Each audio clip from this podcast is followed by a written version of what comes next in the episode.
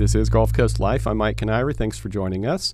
The new book, La Florida Catholics, Conquistadors, and Other American Origin Stories, opens with a story that takes place in what's now Florida in the fall of 1565 when Spanish explorer Pedro Menendez de Aviles celebrated a feast day of commemoration with his men after their successful landing at the future site of the town of St. Augustine.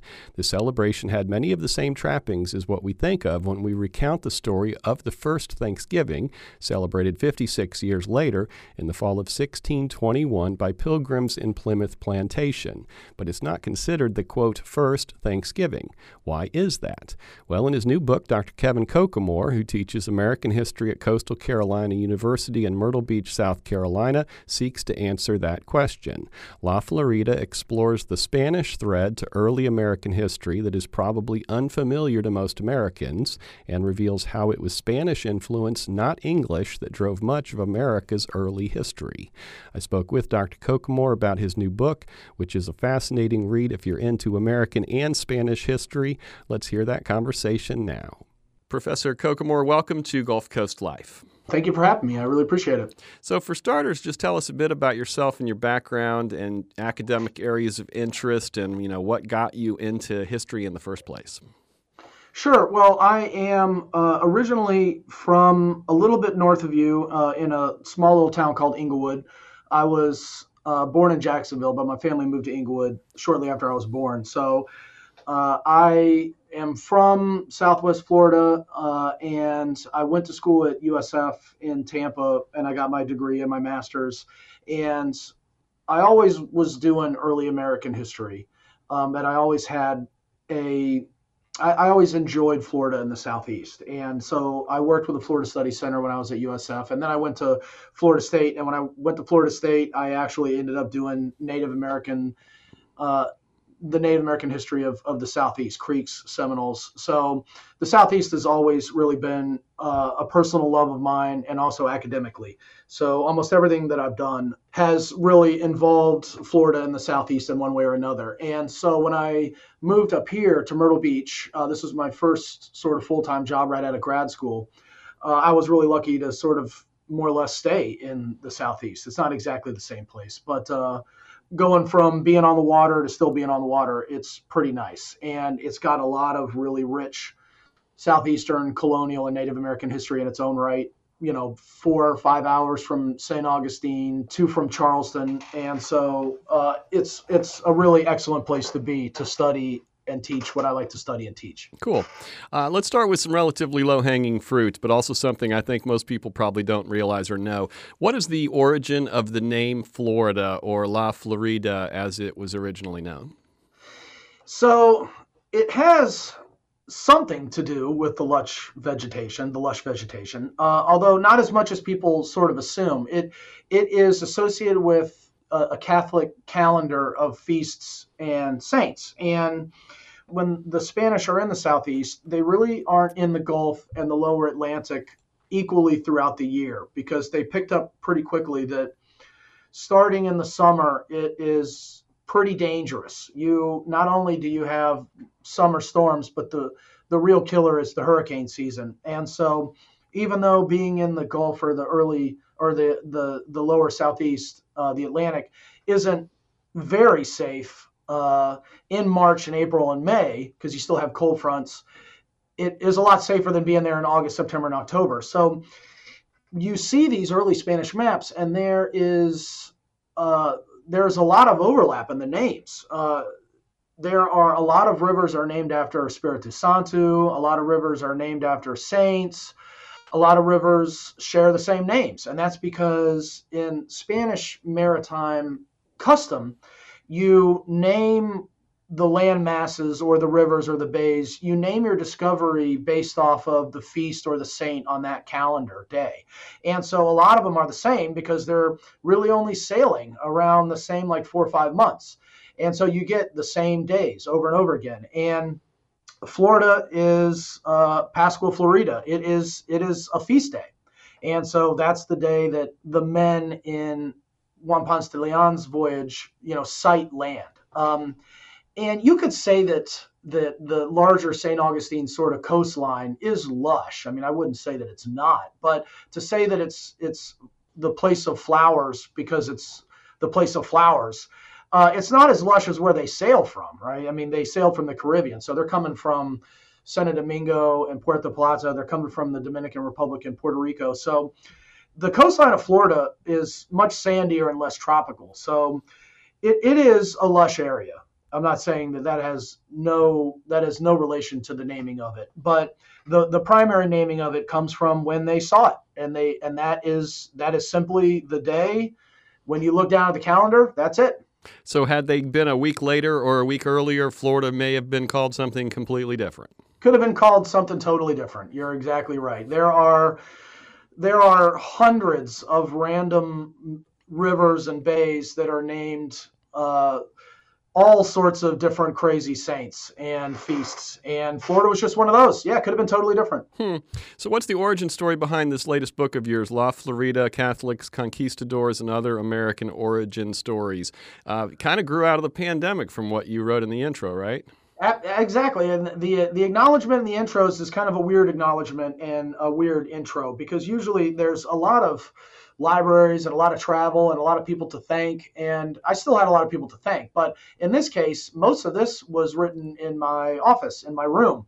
And uh, it was written over the course of uh, the pandemic. And, you know, it, it, it obviously was a really chaotic and a, and a really painful time for a lot of people. But uh, for those who like to write, um, it actually could be uh, a positive because you're you're basically forced to do a lot of writing. That's exactly what happened to me. I I was writing originally what was supposed to be sort of like a large article because a lot of really important, I guess, you know, air quotes, important anniversaries were coming up. In in 2019 was 1619 and then in 2021 was 1621 and these are these really important anniversaries of slavery and anniversaries of the first thanksgiving and i'm sitting here thinking about the Florida examples or the examples that sort of complicate those stories.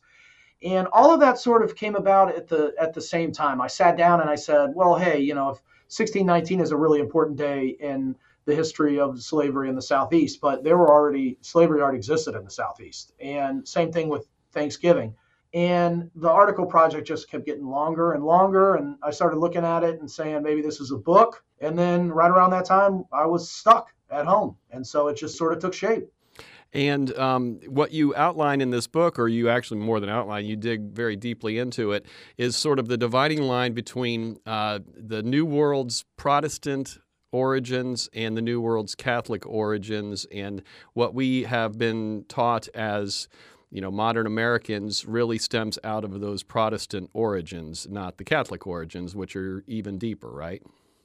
Absolutely. And that is an excellent example that I use throughout the book. It's it charts connections and it charts origins, and that one, the Protestant versus the Catholic, is is really central throughout the whole book, and it and it goes to the introduction. It's one of the introductory examples, which is the first Thanksgiving, and and the first Thanksgiving is this. Um, beautiful origin story about success and native appreciation and and it just it just uh, it just doesn't make sense if you if you add Florida in because that had already taken place and Florida already existed and it really just shows that that that that story of the first Thanksgiving is a powerful one. It is an important one. It's not that it didn't happen, but it is just one of several stories that explain the origin of America and some really important ones. You know, n- not to not to nitpick, you know, or not to argue, a lot of really important ones don't involve Protestants. They involve Catholics. And it is a very strong connection that, you know, if, if you want to get technical about it, yeah, it does absolutely objectively predate the Protestant ones. And that goes to that really important question the whole idea of the mythology of the growth of American colonies is that it's English, it's Protestant, it's not Catholic, it's not Floridian. You grew up interested in history, you studied history, you got your PhD in history. How much of the kinds of stuff you highlight in this book through the lens of this book are stuff that you were taught growing up or that you had to then sort of learn your way into to highlight it here? Oh, well, you know, growing up in Florida, uh, we are taught a little bit about that early history. We are taught about Florida's unique history, and that obviously um, influences or influenced me. You're, you're taught about Pedro Menendez de Aviles and you're taught about St. Augustine. But even then, even you know, being raised as a Floridian, you're still taught about it as sort of like this this oddity, right? It's there. Um, it was, you know, technically the first, but it really doesn't fit. It's one of those things. It's one of the, it's something that is important, but even being in Florida, it's still sort of left out. It's still sort of this oddity that doesn't really make sense. And you talk about it, and you talk about it, you know, technically being the first Thanksgiving, and then you dismiss it, and then you go back to talking about the real first Thanksgiving, right? The Puritan one, the Pilgrim one. And so even in Florida, it's well, while you are taught a lot more of your local history, it still is a local history that that doesn't really influence the larger narrative you know, another example, which we are obviously taught as Floridians more than most Americans are, is the whole idea of the fountain of youth, right? Which I add a chapter middle of the book where, I mean, that's just absolutely a, a myth, and it really is a myth that's designed to to really counter or obscure or even sort of bury the the real reasons why Spaniards came to Florida, which was it was for the Catholic faith. It was for conquest. It was for subjugation. Right, the first Spaniards, even before Juan Ponce de Leon, to really make their way to the east coast of what is now Florida and Georgia and South Carolina. I mean, they were there to steal people. They were slave raiders, and so you wonder why someone or why people would want to believe that Juan Ponce de Leon was here for the mythical fountain of youth. It's because it, it sounds a whole lot better than slave raiding, for sure you hear this term, you know, the winners are who write history. Is that sort of why the founding mythology that we think of as the, you know, baseline history of America, quote unquote, you know, sort of cultural winners were the the the, the Protestant, the British colonies. That's sort of the the original roots. So that's how the story's been told.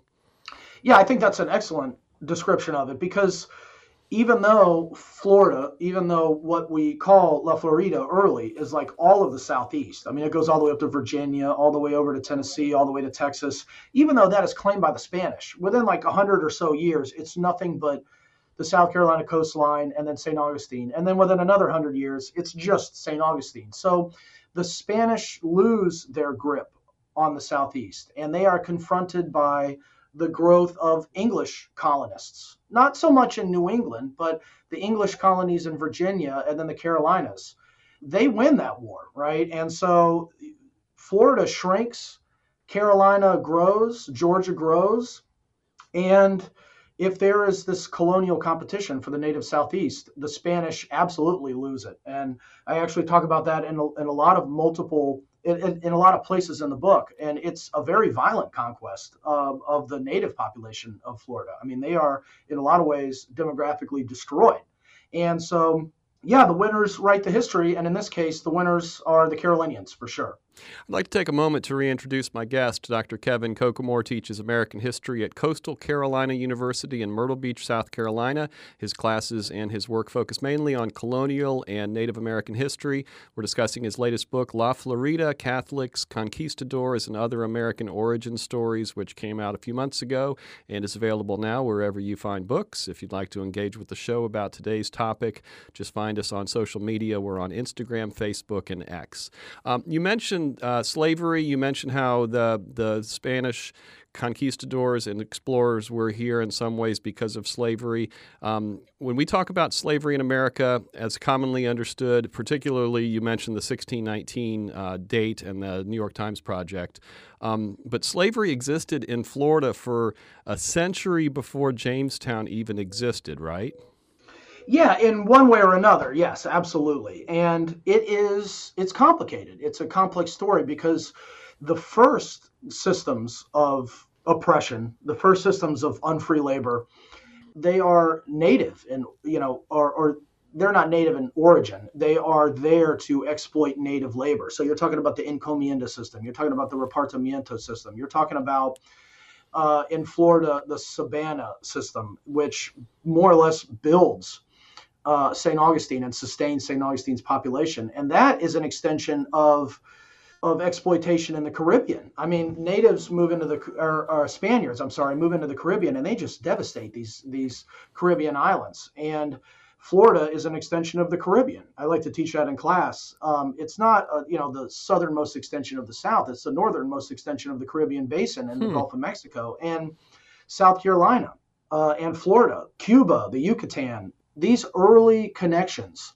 are all about finding labor unfree labor to essentially bring back to Caribbean islands because the natives are just devastating the Caribbean islands. And the the direct connection between South Carolina and Florida is the Bahamas, is that Spaniards are moving from lower Caribbean islands or central Caribbean islands, sort of like what we now know as uh, Dominican Republic and Puerto Rico, they are systematically slave raiding all of the, the Bahamas until there is like literally no one left.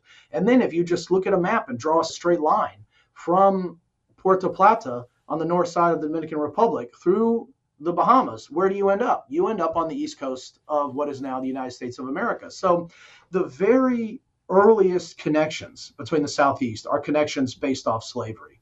That's a native slavery. Spaniards also had connections to the west coast of Africa that really set off the first Atlantic slave trade. The first Atlantic slave trade was a Spanish and a Portuguese slave trade from the west coast of Africa into the Caribbean, into South and Central America. And even if we're talking about the Atlantic slave trade that brings unfree people from the west coast of Africa to colonial holdings in the southeast, that too was Spanish. And I make that uh, one of the bookends. I make that the conclusion by basically saying, you know, 1619 is this incredibly important date in the history of slavery in the Southeast. It absolutely is. But 1619 is this moment where slave raiders sell human beings in Virginia that just sailed past Florida. And slavery existed in St. Augustine already, I mean, going back to DeSoto, going back to the earliest attempts to colonize Florida, going back to the 1530s, 40s, and 50s. So there is slavery of multiple distinctions in Florida, and that includes chattel ownership of property and human beings via the Atlantic slave trade. That existed in, in St. Augustine and East Florida for literally 60 or 70 years before Jamestown. Uh, but Spanish Florida also later served as a refuge for escaped British colonial slaves, right? To make it even more complicated. it, it is. It's, it's an excellent example of how complicated this is because there were enslaved natives, there were people of uh, African descent, there were slaves of private. Spaniards that lived in Florida, there were slaves that were the that were owned by literally the crown. They called them royal slaves, but that they were still owned human beings. And that represents the most dehumanizing, objectifying ideas of chattel slavery, absolutely. But at the same time, in the same place, you had the idea of free African American communities. And Spaniards had that distinction. Um, there was that distinction. Uh, it's not to say that it was any less oppressive than the English system, but it was more complicated, and and a lot of enslaved people could find freedom through a number of different ways. They could they could essentially buy their freedom. They could earn their freedom through military service, and very early on, going back to the 17th century, Spaniards see runaway slaves fleeing South Carolina as a weapon that they can use against the growth of plantation slavery in the Carolinas. And what they essentially do is they create armed, free African American free black communities on the frontier between Spanish Florida and South Carolina. And they, they pose this incredible threat to the expansion of the plantation system in South Carolina.